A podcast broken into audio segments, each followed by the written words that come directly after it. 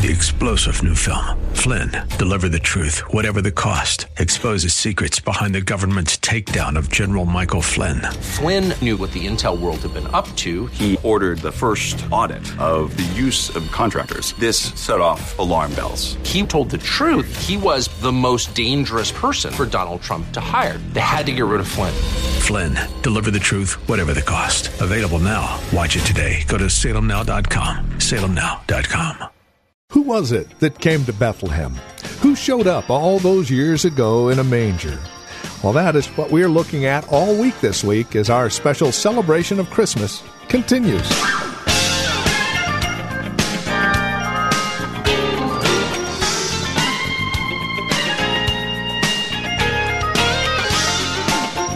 And this is Truth for Today from Valley Bible Church in Hercules with our teacher and pastor, Phil Howard. Hi there. Welcome to the program. We would invite you to join us here in John chapter one. It is through his eyes that we get a glimpse of just exactly who shows up in that manger over two thousand years ago and why it's so important that we understand who is there. Please join us. John chapter one. Here's Pastor Phil Howard with today's broadcast of Truth for Today.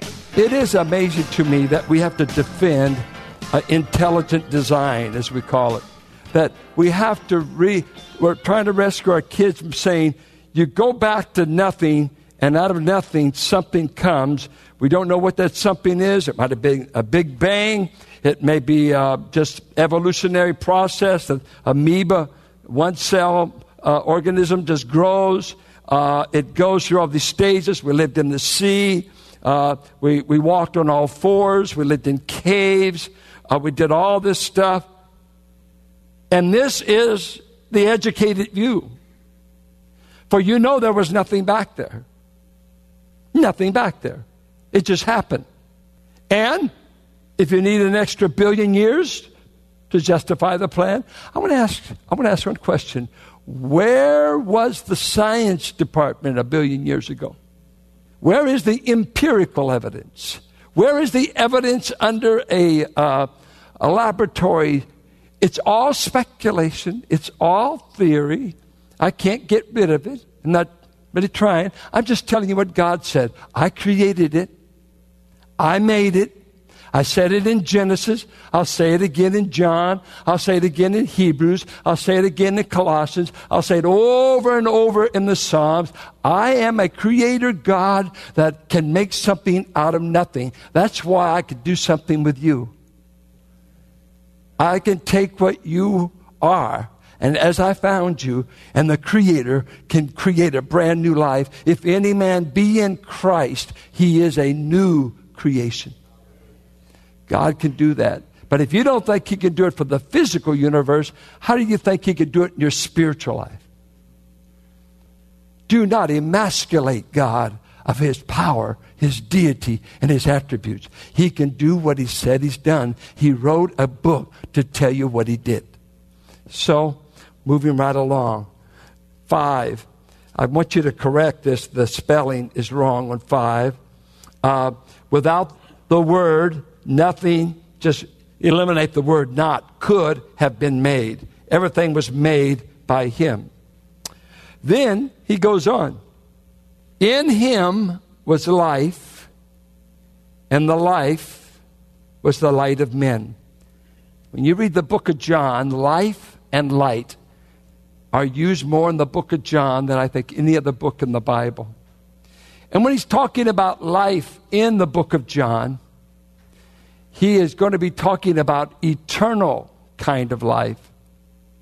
And uh, we'll look at that a little bit more. But uh, it's up in here. He said, the, the Word in him was life, and the life was the light of men. The old Latin word was he had aseity. He had life in himself. We call it self-existent. Uh, older theologians said he is the uncaused cause. Have you ever asked the question, who made God? Who made God? How did he show up? And what he's saying here, I'm the uncaused cause. Nobody made me. See, you're, you had to have a cause outside of you to make you. Parents. Procreation. And, and that's true of all, all the universe. None of the stars made themselves. God takes credit. He said, I not only made the stars, I named them. Uh, but to be the uncaused cause, so this means the triune God, I have life in and of myself. Nobody gave this life because I'm God. I'm self-existent. I'm uncaused. I've always been around. I'm before anything ever began. I'm eternal. Uh, I'm having fellowship with God the Father from the beginning. Uh, everything that got made, I made. And I and my Father and the Spirit are the only uncreated beings in all the universe. And later, Gnostic false teachers in the first century that John constantly was in debate with, they said Christ, being human, had to be less than God, had to have a beginning because he was human, and their view, matter was evil, so he could not be fully God. That was the Gnostic error. How can something God, spirit, immaterial, invisible, incorporeal, how could this God ever be touched, ever seen? God cannot be tangible. Yet John, First John one says, we've seen this God, we've heard this God, we've touched this God. He became where we can touch him. This is the miracle of him coming to earth. This God's been around all. Oh, he didn't begin in Bethlehem. The one that began in Bethlehem was a human nature joined to this person, hanging out with the Trinity for all eternity. And he's going to step into space and time and let us touch him, let us spit on him, let us curse him, let us kill him. This is the miracle of it. This life is like light. Number seven, this life is like light, or life in manifestation. When we say Christ is the light, he's not a giant light bulb. He didn't come into the room and people said, oh, the light's so bright. They didn't do that. I represent God's life in manifestation. And I think that's the way when we say walk in the light. Are you walking in the light? If I ask you that, well, what do you mean? That you have a light bulb or an aura shining around you? You walk with a miner's hat? No, no, no. Light is used of moral purity. It's used of a divine way of doing things. So we are called children of light. We're called to let our light shine. Let our life manifest the life of God. So Christ was God's life on display, manifested, given full expression. Finally, he says, this is the amazing thing, this light shines in the darkness. Once again, used in a moral, spiritual way. He's not talking about a city without P G and E. He's talking about man's lost estate, man apart from Christ. God says men without Christ are sitting in darkness. It's just they've never seen the life of God. The lights have never, you know, we use the expression, the lights have never come on. I don't get it. I don't see it. I, I know you don't. That's what we struggle with when I know people who hear me nearly every week and they're still unsaved. I think, what is keeping them from being saved? They're in the darkness, and unless God chooses to remove the blinders, they will sit under preaching and perish without Christ, because preaching will not do it. The lights have to come on. Have they come on for you? He said, look at look at a verse with me. Look at uh, Second Corinthians. Second Corinthians, verse three. Second Corinthians four three. Walk in the Spirit, and you'll know what passage the pastor's referring to. And even if our gospel is, it is veiled only to those who are perishing. They don't see it. It's veiled. We're talking Christ, the gospel. I don't see it. I don't get it. We know you don't. And we, what we Christians do, well, I shared the gospel with them. I, I took them through it. You, you know, they should have got it. You, Billy Graham, George Whitfield, or nobody else could make them get it. Watch. In their case, the God of this world has blinded the minds of... Who is the God of this world? He offered Christ the kingdoms of this world, remember? It was a real temptation because he could offer it. To keep them from seeing the light of the gospel of the glory of Christ. By the way, very few people get saved just seeing the goriness of the cross. Making the cross gory and practicing patripassionism, keeping him dead. How bloody can we make it? Nailing somebody during Easter season on a cross and have the blood, all that. It's not the gore of the cross that saves. It's the glory of Christ that saves. He's not a gory God. The ugliness in him was a puffed up, beaten face. But let me tell you, he's altogether lovely. He's the loveliest thing in all creation after the cross.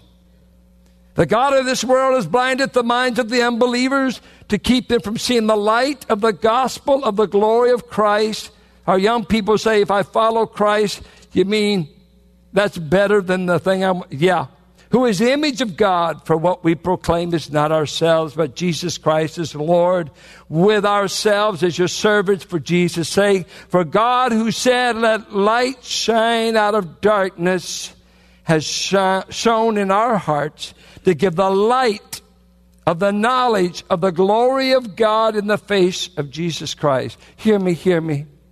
Every one of you that are born again, I mean really born again, God did something as creative and as powerful as he did in Genesis one one. He spoke, and the light broke through. The veil rent over your understanding of Christ in your perception. And it was as though a brand new Genesis one one happened. God said, let the light shine in. Let them see who Christ is. And you were born again.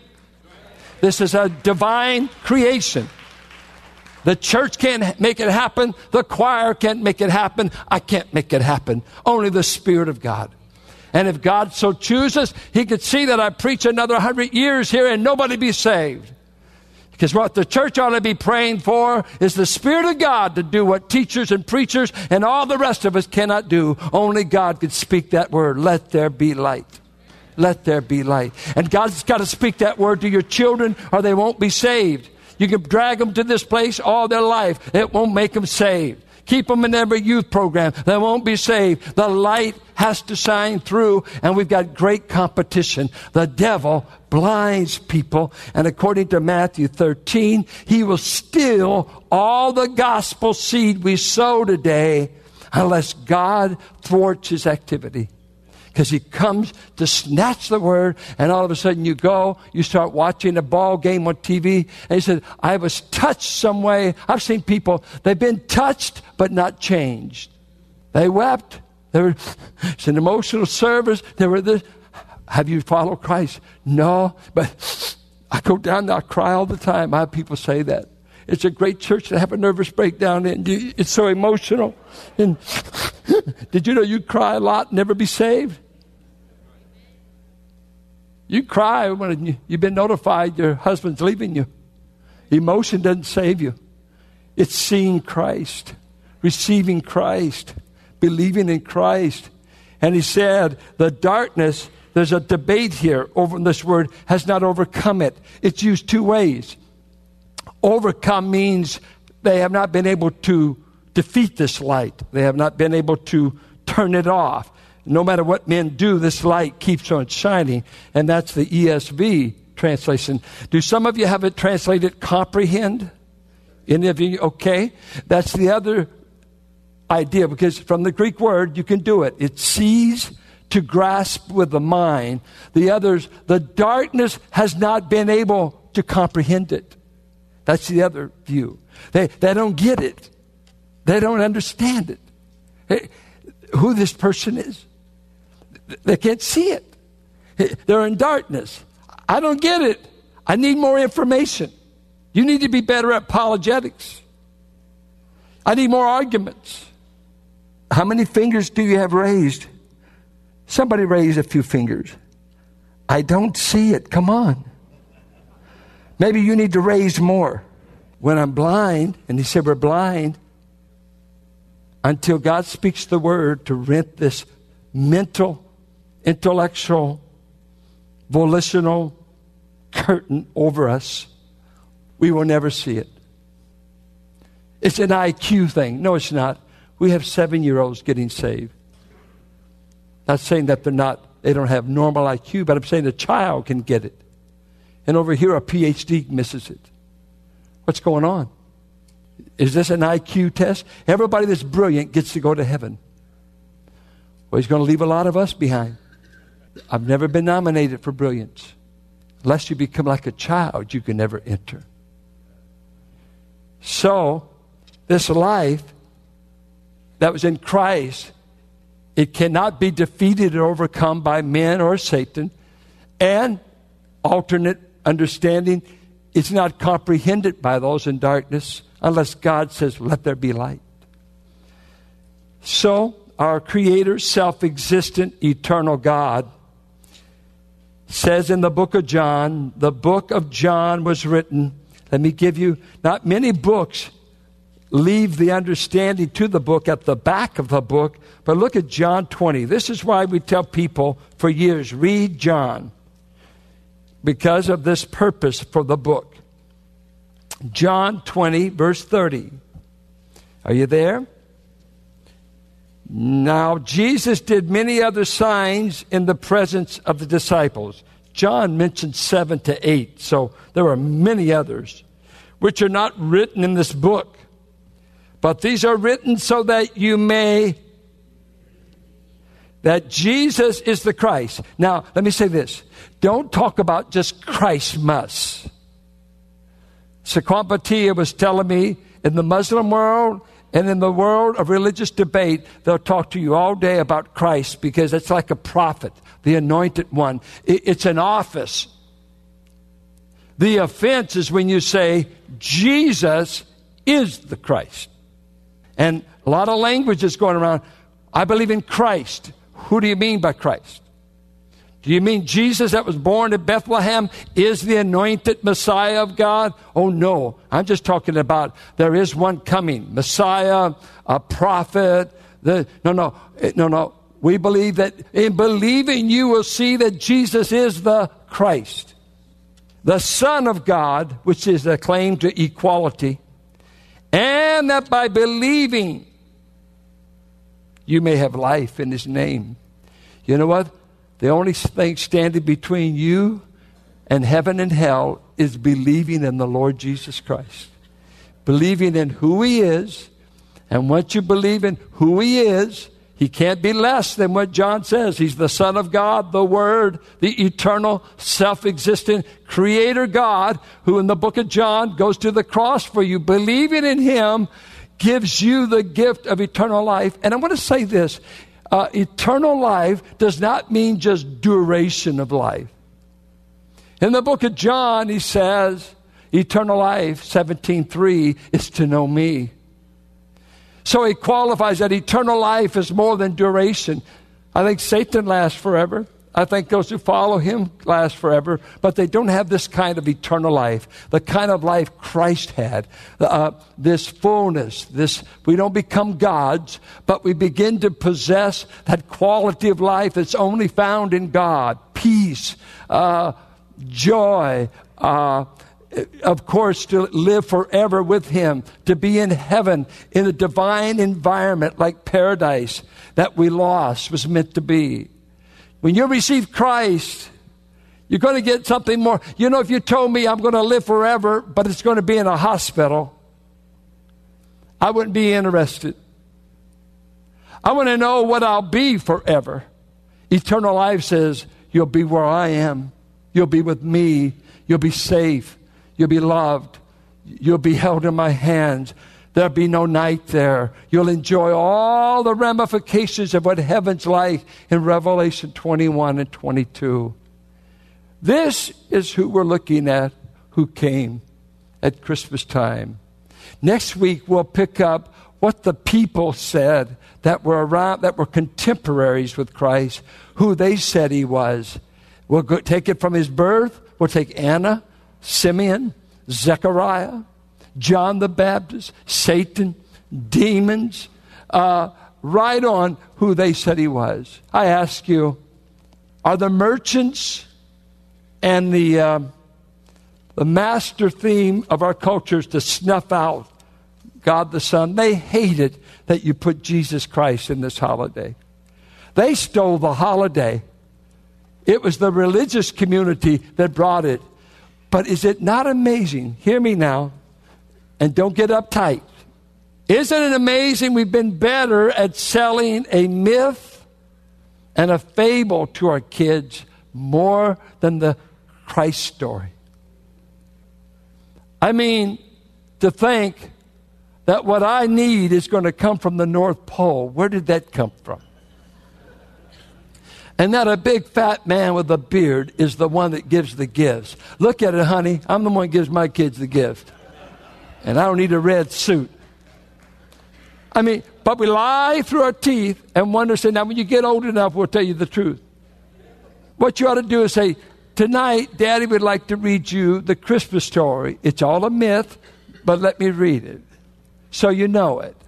Now, the next night, let me read you the one that's not a myth. That's not made up. And uh, is it not wonderful? Christmas is God giving us a gift. I'd like for our ushers to prepare. We're going to close in a final song. And I want to say to you, thank you so much for your commitments last week. We're trying to cover our payments for January, February, March. Those payments are around thirty-three, our mortgage, thirty-three thousand dollars a month. The commitment cards that came in, you committed thirty-eight thousand dollars a month. So if they come in, we will surely meet the mortgage. And what a divine, wonderful thing. Let me say this. If our offerings the rest of this month stay like they were last week, we will uh, wind up for our first year in probably twenty years from April on, when we appealed to you and you gave so freely and so generously. From April on, it's been the first time in twenty years that this church has been in the black through all those months because of your generosity and your kindness. We, we thank God for you. We know these are perilous times for finances and homes, and everybody needs your, your money. The rescue, they need it. We need it. There's nobody that supports us but you under God. And so we just want to say thank you. Don't become weary in well-doing. Please, please do it. We don't want you writing a check and throwing it in the coffin. You can't do the corpse any good. Do your giving while you're breathing, while you have an income, while you can. The day will come where you might not be able to. And this is Truth for Today, the radio ministry of Valley Bible Church here in Hercules, and our teacher and pastor, Pastor Phil Howard. Thank you for spending time with us today. As always, it is a pleasure and a delight studying God's Word with you, that we might mutually grow in our love and admiration for our Lord and Savior, Jesus Christ. If you have questions about today's program, maybe you have a question about your own walk or relationship with the Lord, we would love to talk with you. No strings attached. Give us a call, and we'd be more than happy to answer any questions we can or pray with you. Our phone number is eight five five, eight three three, nine eight six four. Again, you can reach us at eight five five, eight three three, nine eight six four. If you would rather write to us, here's our address, fifteen eleven M Sycamore Avenue, Suite two seventy-eight. We're here in Hercules, the zip code nine four five four seven. And again, even if it's a simple thank you for the broadcast, we'd love to hear from you. It's always a delight knowing that these programs are being used by the Lord for your growth in Christ. By the way, we do have a couple of events on the calendar that we'd love for you to be a part of. First and foremost, our Christmas celebration. That is the twenty-fourth. Just one service Sunday morning at ten a.m., and then our candlelight service at seven p.m. And then for New Year's Eve, we have a single worship service at ten a.m., and then a concert and New Year's Eve party at eight p.m. And again, it's all here at Valley Bible Church in Hercules. Information can be had by calling or stopping by our website for more information. You can find us at truth for today radio dot org. That's truth for today radio dot org. As you stop by, don't forget to drop us an email and take advantage of the many resource materials we have available for your growth in Christ. Again, it's all there at truth for today radio dot org. As you contact us, would you also prayerfully consider partnering with us financially? We're able to continue the radio ministry through your generous financial support. And whether it's a one-time gift or a monthly donation, no size is too small or too great. We'd love to hear from you and know that you are partnering with us for the furtherance of the gospel. So contact us today at eight five five, eight three three, nine eight six four or stop by truth for today radio dot org. And then come back and join us next time for another broadcast of Truth for Today with Pastor Phil Howard. Blessed be the name of the Lord.